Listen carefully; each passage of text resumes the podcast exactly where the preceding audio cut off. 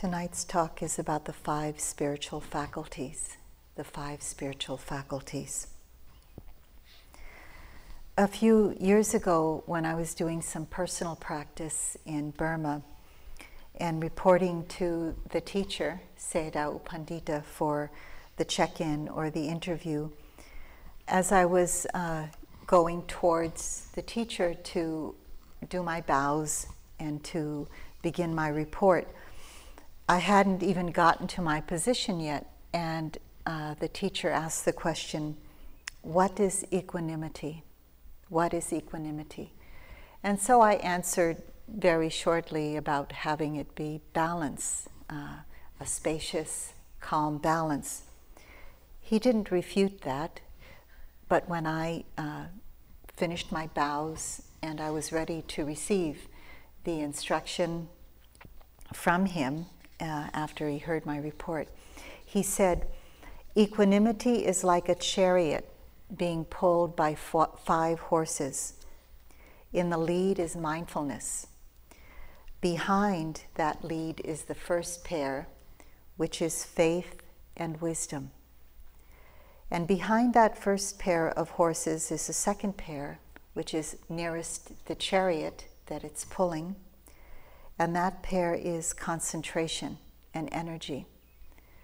So these are the five faculties mm, faith and wisdom, concentration and energy, and in the lead is mindfulness. And Sayadaw U Pandita said, when faith and wisdom are in balance, and concentration and energy are in balance, then the lead horse, which is mindfulness, has little work, has little work.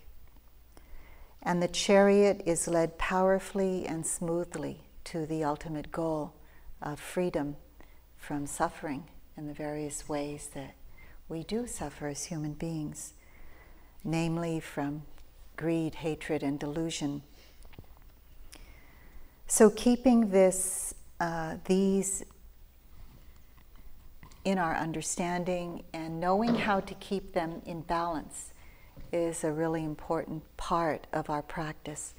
Not just being mindful, but learning what makes mindful powerful, mindfulness powerful.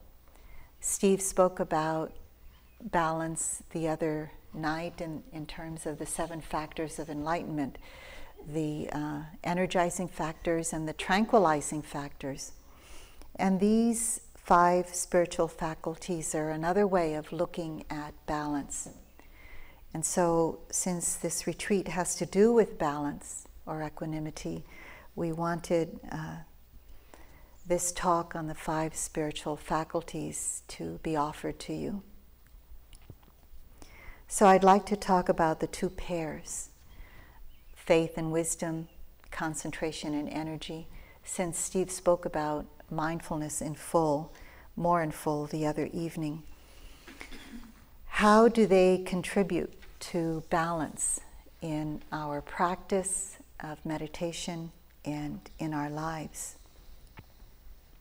So these are all active powers, uh, individually and, of course, in balance with each other. They become strong in and of themselves and they become stronger when we kind of analyze them to see are they in balance with their opposite pair. They tend to coordinate and corral supportive energies. These energies are inherent within us. The Buddha would often say, It's not something that I can give you. He would say that in different ways. But it's something that we develop within ourselves and then use that energy towards our own uh, liberation. The Buddha and our own teachers would often say, the teacher can only show you the path, and we ourselves have to walk the path. The teachers can't do it for us. So, all of these qualities, all of these faculties, in and of themselves, are essential to uh, the onward leadingness of our own uh, path, essential to our happiness and to our peace. So, um, I'd like to speak about each of these, these even, this evening and uh, how each of these balance the other when they come in pairs. They each perform their own function and establish a balance with the other. They're constantly kind of seeing where there's an excess or seeing where there is a lack. And mindfulness helps to keep them in balance, but if we, with our uh, intelligence, can take a look ourselves, we can see where to back off or we can see where to give support, to give more energy or to understand more, for example. So, this is about each of them on their own, individually. It's important to understand how one can be the cause and condition for the next one to arise. Munindra would often say to me, um, when one of the wholesome factors of mind and heart are present, then the other ones are nearby. The other ones are nearby. One wholesome factor of mind, which all of these are, these faculties, wholesome factors of mind, they draw the others in, they're nearby. So the first one is faith. This is just um, kind of an overview of them all, and then I'll, I'll fill them out a little more. Faith provides the element of inspiration and aspiration to our practice. It has the function of steering the mind away from doubt when we have faith. It settles it in more confidence on the path of practice. It gives us clarity. It acts sometimes uh, as a compass because it this faith kind of shows the way, it points the way to where we can best use our energy. Where if we took the next step, what would that be? What direction would it be in?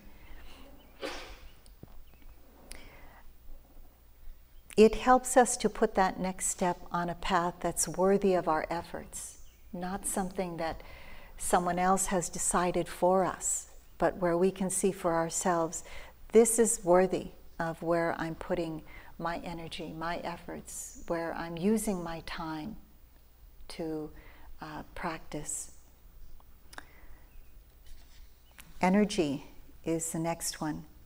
Faith tends to be a condition for energy to rise because when we have faith in something, we normally have the energy to go for it, to do what we need to do in order to keep going on the path or whatever our aspiration is. It said that energy kindles the fire of sustained efforts. It kindles the fire of sustained efforts. It just helps us. Once energy is started, it gives more and more energy. We, it's just practical knowledge, understanding that whenever we feel, for example, a lot of sloth and torpor, if we can go out and just take a, a nice brisk walk, kindle that fire of energy, it tends to bring more energy to our practice instead of making us tired. It said that, of course, energy is the antidote to laziness. This is one of the thousand defilements, laziness. Um, sometimes this is pointed out to us very uh, directly. Um, I remember a story that Joseph uh, told us, Joseph Goldstein, when Dipa Ma said, You, you must, uh, it, it, would be good for you to practice for three days. And uh, Joseph thought, Well, you know, that's fine, you know, just practice for three days. And what Dipa Ma was saying is to sit for three days state, straight without getting up at all. and whereupon Joseph thought that, you know, that was sort of out of the question. and um, so Dipa Ma said to Joseph, don't be lazy, you know. so it can get as far out as that, but I don't know about Steve, but in some ways, different ways. Steve isn't lazy, believe me. He's got, he's Mr. Energy. That's the one factor of the seven factors that he's very, very strong at, very clear. And that's why he does the first and the last sitting, and I hold the middle of your day. Um, but U Pandita has said to me in one way or another, maybe not in the same ways as don't be lazy, but you can do it. You've got the energy. Look for yourself. Just put one foot in front of the other, one breath at a time, one step at a time. And so we see that we, we do have that. It, it, it doesn't take much to realize the energy that's there.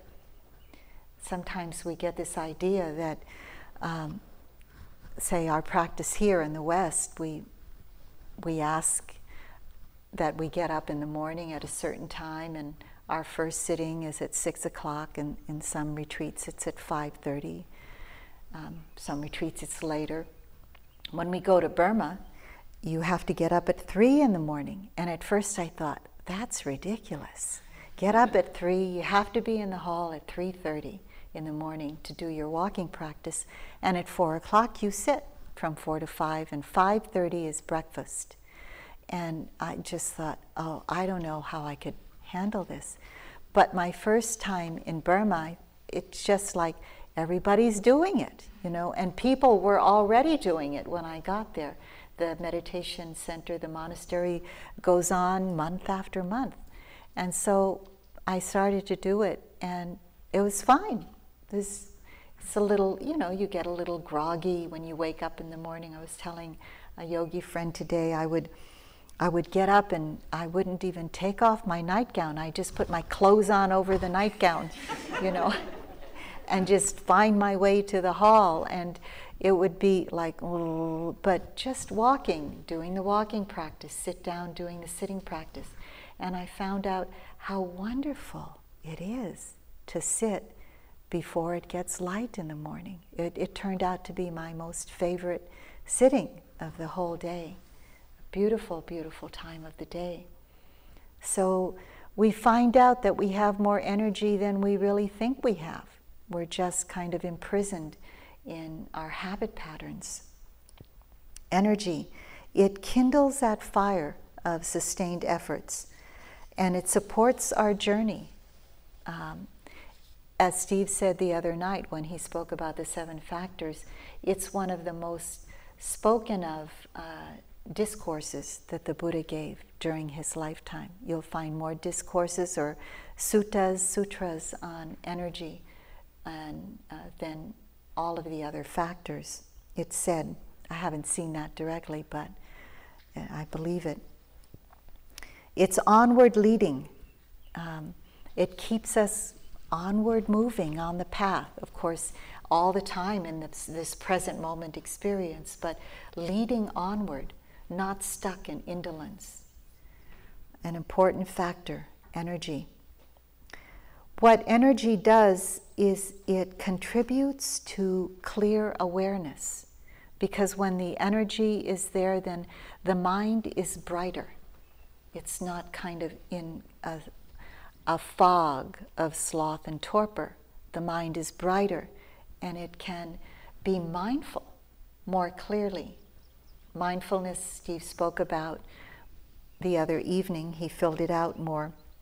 But mindfulness is often likened to this clean, clear mirror that reflects what's going on without any lens of attachment or aversion, delusion.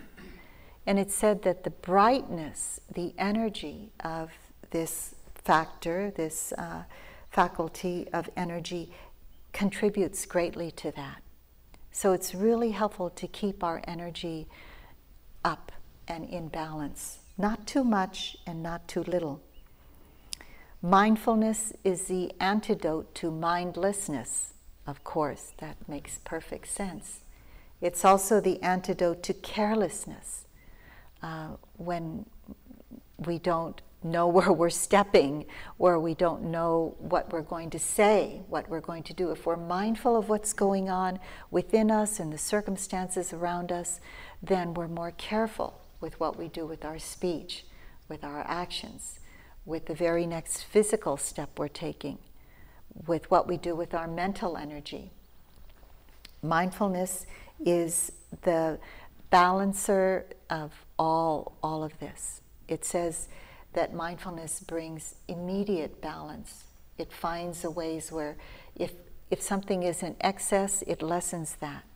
If there's not enough of that quality, mindfulness tends to bring that quality forth because we know where the balance needs to be. So the fourth is concentration. Of course, mindfulness supports concentration. That ability of the mind to be steady, either on a moment to moment basis when we're doing vipassana, when uh, mindfulness is noticing changing objects, or on a basis where it keeps steady more on one object when concentration is in the development of deep states of concentration, or the jhanas, what we call the jhanas uh, where it stays steady on, say, one object or just a few objects. We can develop the jhanas through the metta practice. The metta practice develops the jhanas to a certain degree. Equanimity practice in the development of jhanas develops the jhanas or the meditative absorptions to a deeper or a more powerful degree than metta does. Uh, equanimity is more powerful than metta in its concentration. Concentration is the antidote to a dispersed mind because concentration gathers the energy, it unifies the energy, and it puts it in one place. Even if it's for a moment, in the moment to moment awareness of vipassana, or in the steady awareness on one object, it gathers the attention and directs it there, just over and over and over again. You can say that it holds the beam of attention and so the, the mind becomes even more calm, even more composed than it already was before uh, concentration came into play. So, mindfulness, of course, helps develop that uh, because it knows when it needs more steadiness, when it needs more composure. And all of this develops wisdom. Wisdom, the Buddha says, is the crowning virtue of all of these faculties. All of these faculties, when they become strong, brings wisdom more into play. Wisdom is not mindfulness. Wisdom is not concentration. Wisdom is not calm. Wisdom is not faith. Wisdom has its own power. It knows what's going on in the present moment through the lens of seeing uh, the impermanence through the lens of, through the wisdom lens of seeing how it's all so conditional, not self, through the lens of seeing the unsatisfactoriness of that moment. Wisdom understands all of these um, deep factors, uh, also through knowing the Four Noble Truths. So it said that Wisdom drives away the darkness of ignorance. Ignorance means it doesn't see impermanence. The mind doesn't see impermanence, it just sees things as permanent. Maybe not everything, but some things. It, it sees like aversion coming up and, and thinks, this has always been happening, this is happening now, and this will always happen. It tends to see uh, experiences in that way. Ignorance is um, not seeing uh, that things are unsatisfactory. It, it, ignorance thinks that somewhere, somewhere along the line, uh, this body and mind is going to have some complete, enduring satisfaction with either one experience or various experiences coming together. But ignorance, uh, when that is dispelled and wisdom comes about, it sees that there is no enduring permanent satisfaction in any one thing, in any one person, in any set of conditions coming together. And so wisdom begins to see that more and more with every moment, with every condition, with every experience.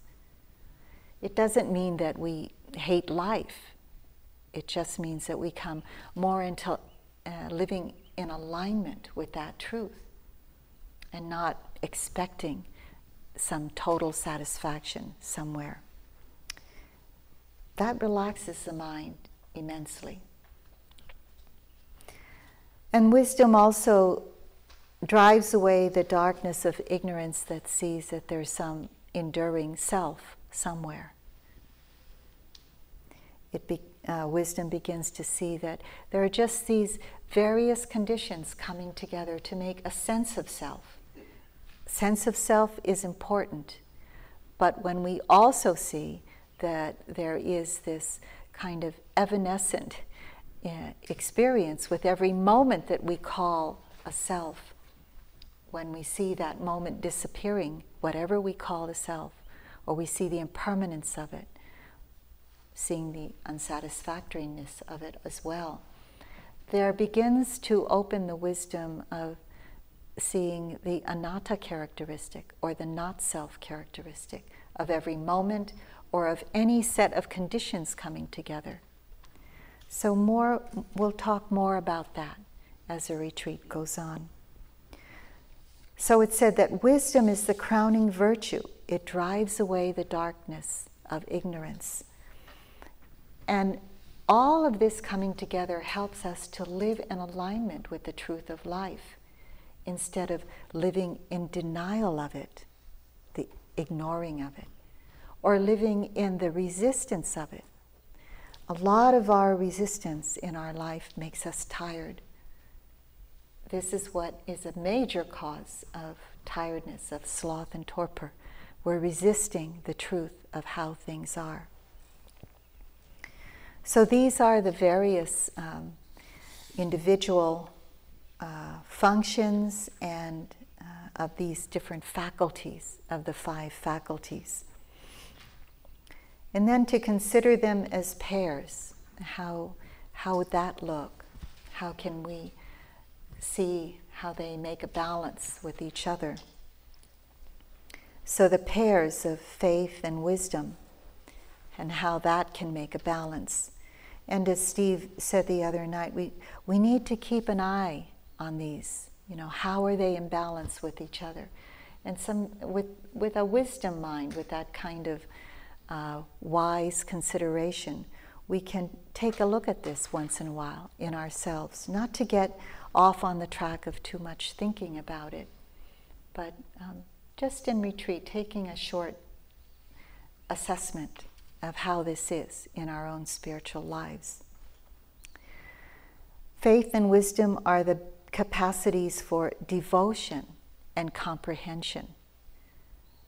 Comprehending uh, what wisdom really means in this particular path. To consider energy and concentration, we see the balance of active exertion and calm recollection. So we need both of these uh, to be active in our practice, um, in the mind, and physically active as well in our practice. We need also to unify and collect the mind, calm it down, and have this come into balance with energy. Some of you may have felt in this retreat or other times, or not even in a retreat, where there was you could sit there or you could do your walking practice and there would be a balance of feeling calmness in the mind concentration in the mind and a body that was sufficiently energized to um, be clear to be really really mindful so all of the above the, the balance of faith and wisdom the balance of energy and concentration, make mindfulness very, very powerful. And that's going back to what Sayadaw Ji Pandita said is that then it makes little work for mindfulness. When these are in balance, faith and wisdom, energy and concentration, there comes a point in our practice that is called, and it's, it's quite recognizable by a teacher, by what yogis say, or by ourselves as yogis, is there comes a point that's called effortless effort or effortless mindfulness when uh, there's no need to push, there's no need to pull back and calm the mind. No, no matter where you go, mindfulness follows you around. It's just taking a step, sitting down, eating, going to the bathroom, laying down in bed. Mindfulness is there with the practice just in an effortless way. And so that's why it's really important to see the balance in all of these. It's so essential, not just to our meditative journey, of course, but to our practice at home as we take the practice into our lives. Being aware of where there is a balance is a great boon to us.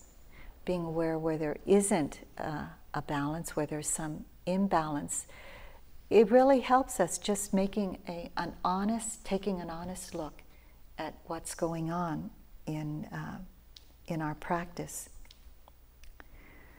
There's an analogy the Buddha gave for the qualities of faith and wisdom, a little story. He compared faith to a blind giant who meets up with a small, sharp eyed cripple called wisdom. And the giant, which is faith, says to the sharp eyed cripple, who is wisdom, I'm strong and can go fast, but I can't see where I'm going. You're small and weak, but have sharp eyes. If you ride on my shoulders, then together we go far. So, pairing up the two, seeing where um, you need to do that in your practice. So, I'd like to fill out faith a little bit more. Uh, it's one of my favorite subjects.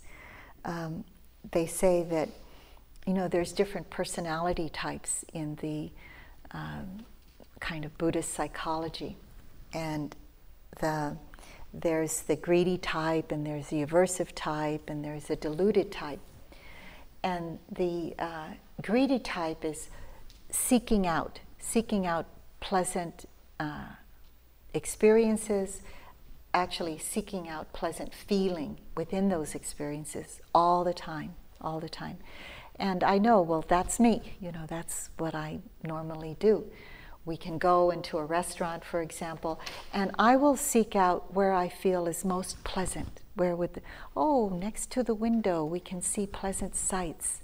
Um, we can, you know, maybe it's next to the kitchen, we can smell pleasant things, and where the food comes out, I can take a peek, you know, that kind of thing. Steve will tend to see um, in a good way. I don't mean to be this in a bad way, but he'll tend to see where it's a not not a good place to sit. You know, it's too windy over there, or um, maybe it's too busy there. You know, this uh, kind of aversive nature is very sharp-minded. Um, so, uh, seeking out is a quality of uh, the greedy type, but also it's a quality which the greedy type really, when is more transformed, we see the faith nature, because faith seeks out what is good. Faith seeks out hearing the truth, hearing the Dharma. Faith seeks out good friends. Faith seeks out liberation. And so this seeking out turns to what leads to liberation. Faith seeks out what is helpful for one's onward going on the path. It's a quality of the heart. You know, we, we, it's not something you think out, it's something you a lot feel out in your life, in your, in your experiences. A lot of it is connected with devotion and love. There's a lot of happiness in giving of oneself in uh, feeling the lessening of pride in your life.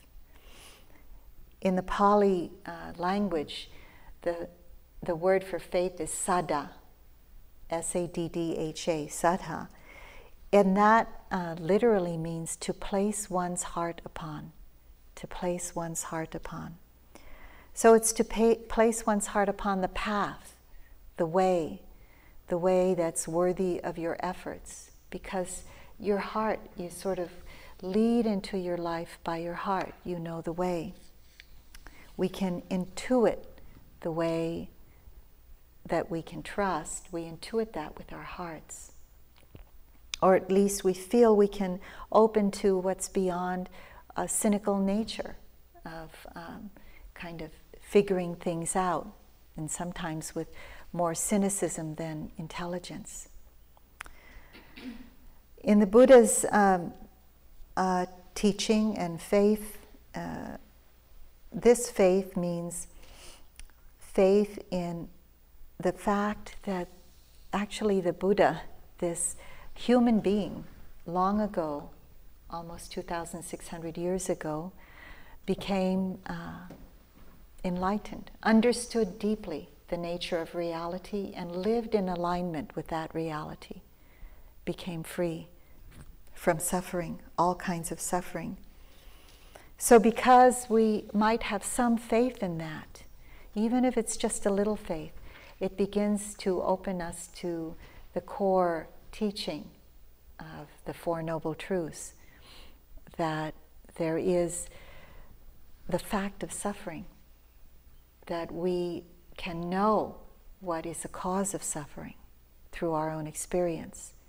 And through our own experience, we can know what is the end of suffering. We can know that end. And through our own practice, we can walk the path to the end of suffering, which is the, four, the Eightfold Noble Path. So we begin with faith to have um, some understanding of that this is possible for us as human beings. We have faith in our ability to see for ourselves, and this is an important part of faith. They say faith is, can be about a few things faith in our ability, faith in our uh, teachers to know the way, faith in the teachings. And sometimes we might have some doubts about the teachers, we might have some doubts about the teachings, we might have some doubts about our ability to do it. Mostly for most people that I've come across and in myself, sometimes I have little faith when, when the practice gets really hard in my own ability to do it. But I still maintain a lot of faith in the teachings and in the teachers that I've chosen. So we see for ourselves where our faith is weak and where there's doubt, and then we try to find a way to buoy our faith, to buoy our trust.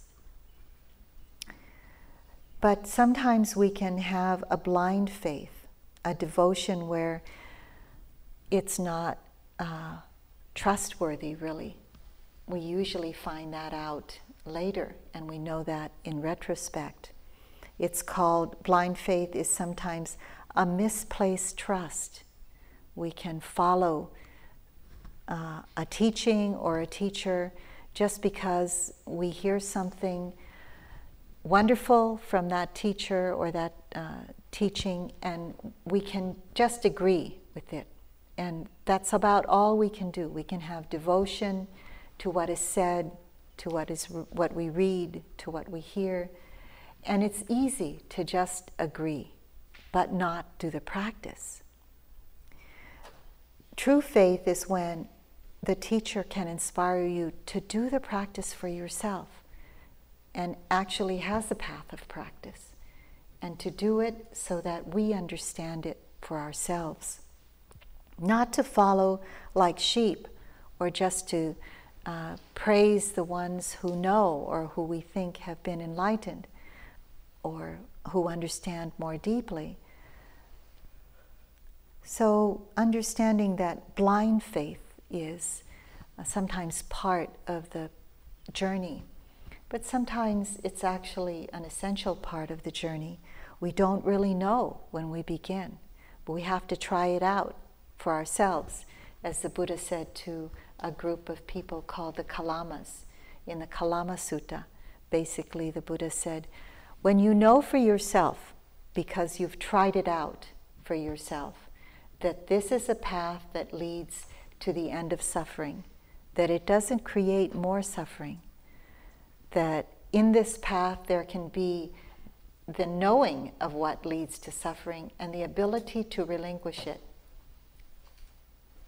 and the knowing what leads to the end of suffering and to what leads to harmony, and the ability to nourish that and to sustain that.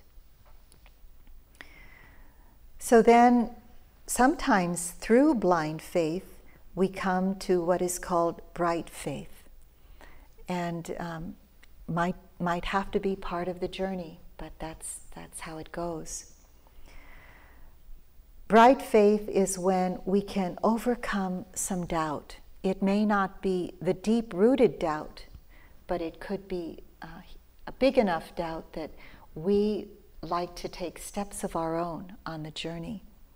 We may be looking at some light or some person outside of ourselves and doing, uh, putting a lot of energy into praising them and to saying, oh, this person is so great. I just these days we hear a lot about that. This person, that person is, but there's not.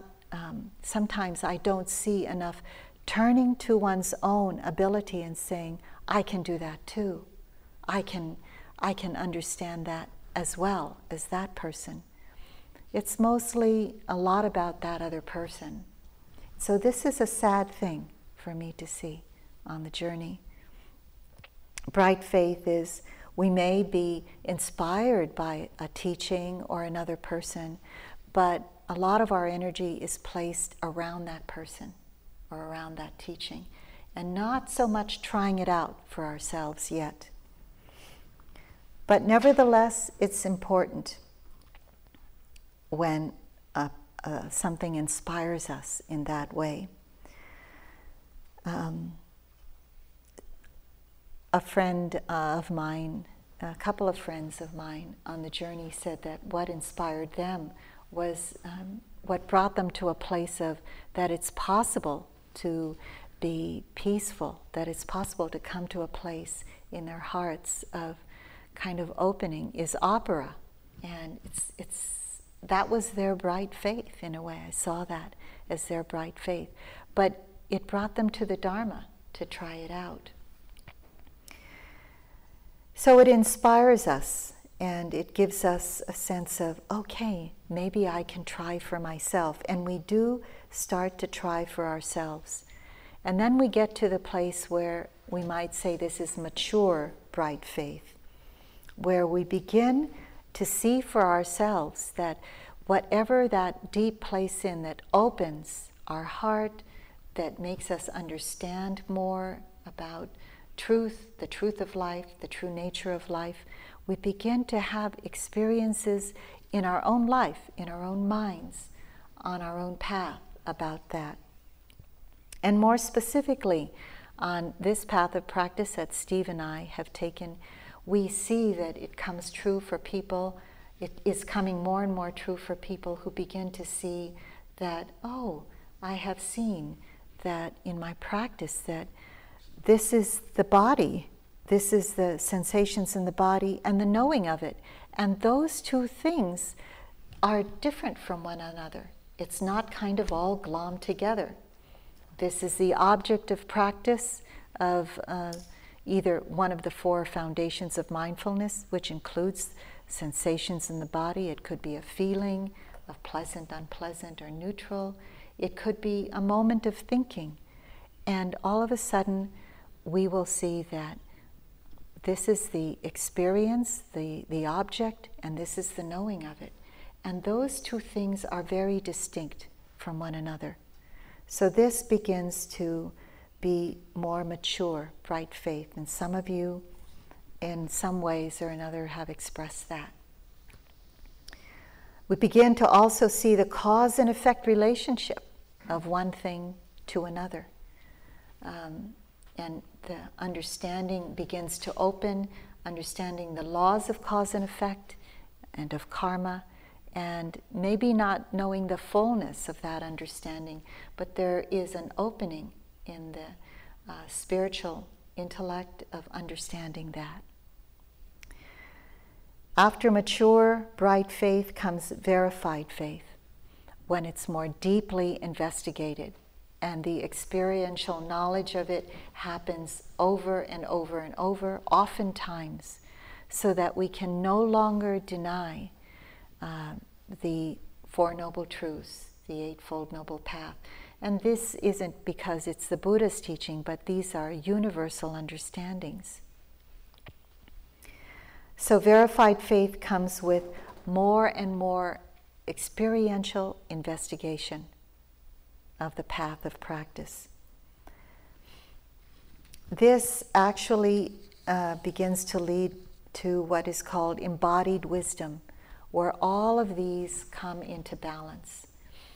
Faith and wisdom, um, concentration and energy are already in balance, and that uh, mindfulness is in- incredibly and uh, easefully, very, very easy that comes to the moment to moment experience.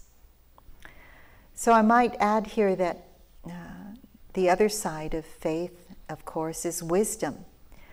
Wisdom as book knowledge is good, intellectual knowledge is good, but it's not connected with the heart.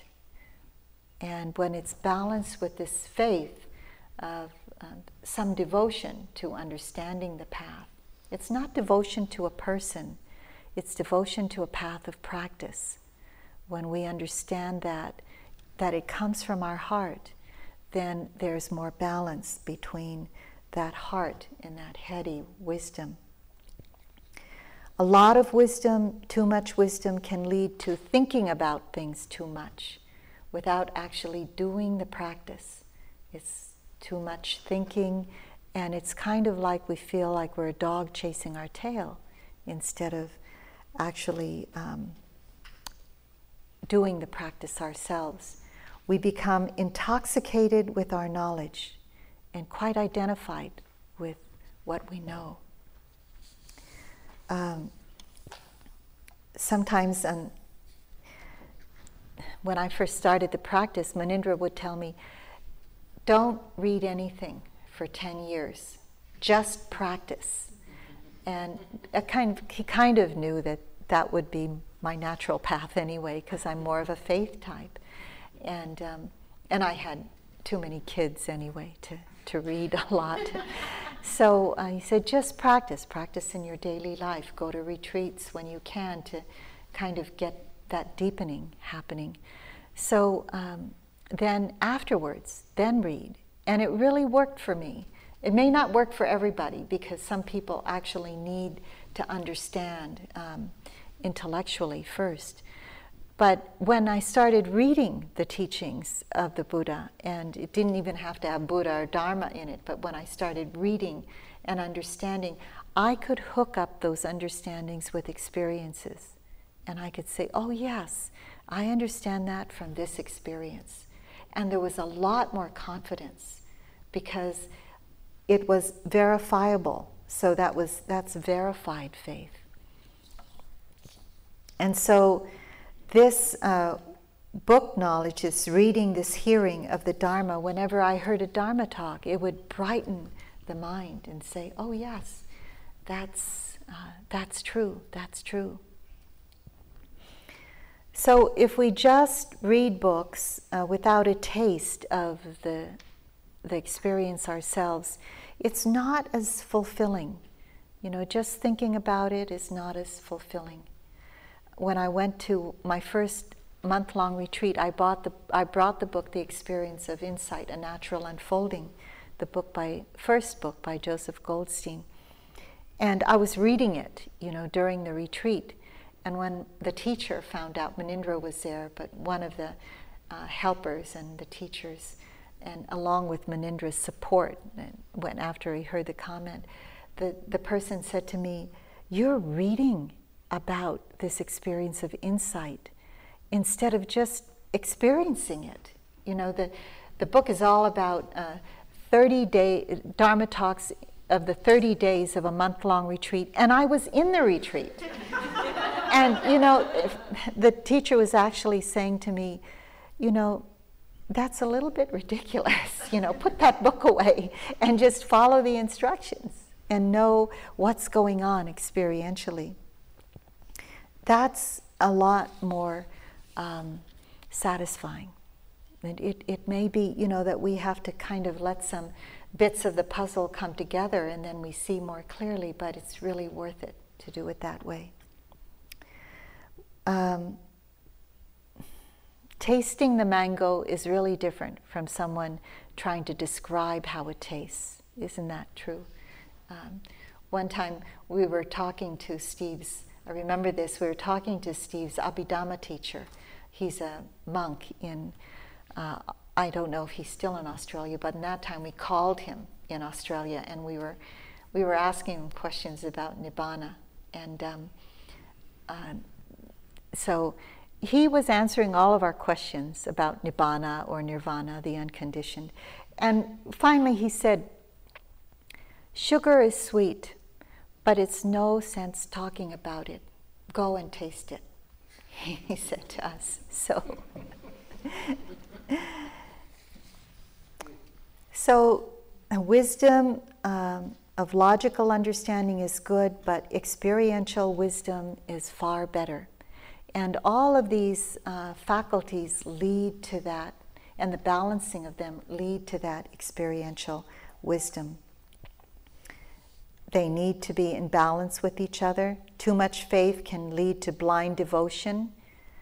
Devotion feels good, but it's not with any um, experiential understanding.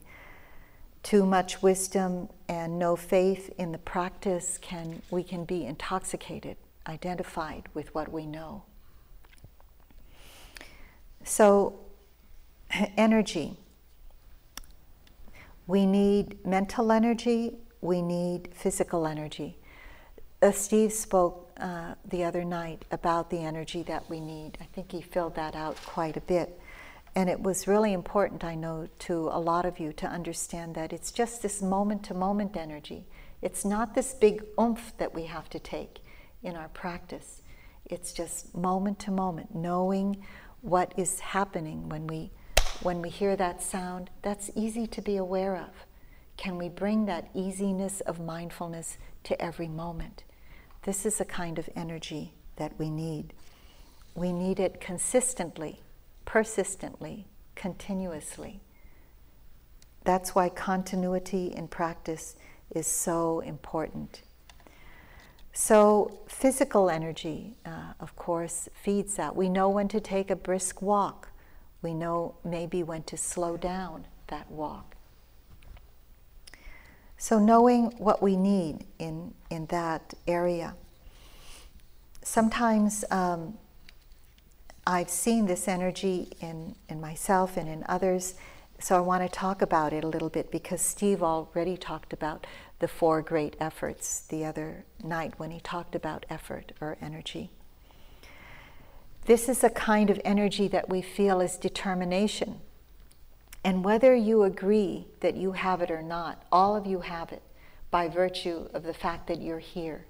The, the determination to know the truth, the determination to discover for yourselves some deep understanding or deep seated uh, aspiration to be free. Maybe to be free from uh, worry or to be free from something that's bothering you in your life or to be totally free of greed, hatred, and delusion. This is called um, samvega or spiritual urgency, and we all have it to various degrees. Um, the Buddha called this samvega spiritual urgency. He described this as, you know, during the time he lived, uh, men wore turbans. And he described this as uh, your turban being on fire. And you, you just really have to get that fire of greed, hatred, and delusion. You have to put that out. Sometimes we hear it as having our hair on fire, you know, with um, understanding that we need to put the fires of ignorance out.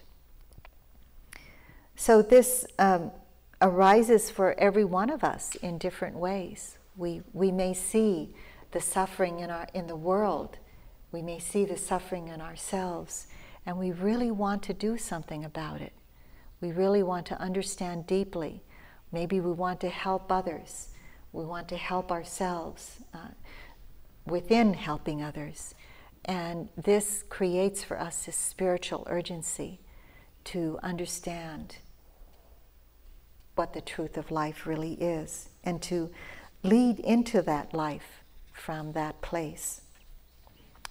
So, this is about energy and that particular energy, that spiritual urgency. We have to be careful that that spiritual urgency doesn't cause striving, doesn't cause this over efforting. And this is kind of like the, um, oh, the illness, the sickness of our Western society. There's a lot of striving, there's too much, uh, so that we bring it into our spiritual practice and we try too hard. Um, even if it's just trying too hard to stay awake, you know, and not just being mindful of having sloth and torpor, but we over effort so much that we become more and more tired. So, watching out for this over efforting, it's a cause of either more sloth and torpor or restlessness in our practice. It has to be tamed or it has to be balanced by more calm, more concentration. And in Vipassana practice, this is the moment to moment concentration, on concentration on changing objects. So we can get interested in that. You know, interest is a kind of energy. Maybe we can get interested in the experiences, the objects of meditation that are being known to us moment to moment. The Buddha talks about um, balance in terms of um, this energy. And this is a famous um, counseling that the Buddha gave to a discouraged monk called Sona. And Sona is a, lute player, you know, and he's, he was um, learning how to tune his lute so that he would have beautiful music. It's interesting that the word sonar means, um, you know, to, to sound uh, in Spanish, or it comes from the Latin too. So the Buddha counsels a discouraged monk, Sona, to balance or tune his spiritual faculties as one would a musical instrument. What do you think, he says to Sona, when the strings of your lute were ne- neither too taut nor too loose, but tuned to be right on pitch? Was your lute in tune and playable? And Sona said, Yes, Lord. In the same way, Sona, the Buddha said to him, over aroused persistence leads to restlessness. Slack persistence leads to laziness. Thus, you should determine the right pitch for your persistence. Attune the pitch of the five faculties to that, and there pick up your theme. So, how is it for us in that balance of concentration and energy? Know what it is for you. One time, um, there was so much concentration and so much kind of um, in this way it can happen too it does it's not laziness but there was like so much concentration and so much calmness in the mind like steve uh, was talking about the other night with his practice i was just sitting for a long long time and i just didn't have didn't feel like getting up and my practice wasn't really onward leading even though the body and could sit for long hours and the mind could just be there with it. when I went to report this to Sayadaw U Pandita that there was um, sitting for long periods of time, he said to me, Walk one hour, sit one hour. He wasn't impressed at all by how long I was sitting. He just saw that there was some imbalance there. Walk one hour, sit one hour. So watch, watching for that in our practice. So all of these things need a balance. This faith and wisdom, energy and concentration. When the faculties, these faculties become powers, they're also known as the five spiritual powers when they're very mature. In the beginning, they're faculties, and in their maturity, they're called the five spiritual powers. When these faculties become powers, they result, they can result in the meditative absorptions. When wisdom becomes a power, it means insight into the three characteristics of impermanence or anicca, unsatisfactoriness or dukkha, and corelessness, anatta. When faith turns into power, then it also manifests as the four, it can manifest as the four immeasurable emotions, the Brahma Viharas, loving kindness or metta, compassion or karuna, uh, mudita or sympathetic joy, and upekkha or equanimity. One finds oneself when all of these are in balance, more harmonious and more satisfied, feeling more just fulfilled and settled in one's practice. There are less difficulties within us, so there's more energy to help others, to give to others. We develop these five faculties all during our meditative practice and even during our life just the practicalities of seeing we're spinning around too much, we're too busy, need more time for sitting at home. Or maybe there's too much sitting, and there's, I have a girlfriend uh, who does a lot of sitting at home. I mean, she'll sit for two hours in the morning and two hours in the evening. And she had children, and her house was a complete mess, you know so and wasn't doing well with her husband. This was a long time ago. Um, she's it's better now, but um, she needed to get up from her seat and start, you know, doing the energy to put her house in order a little more. And so, uh, but also because of her sitting, she really um, had made deep progress on the path. So, developing these five faculties should be a primary um, aspiration in our lives to continually look these over as we go along for balance. Balancing them needs to be seen as connecting the heart with the mind. Really, they're both one thing, but when we can come from a place of devotion to our path of practice and understanding it also. This is the end result of our path. So let's sit for a moment.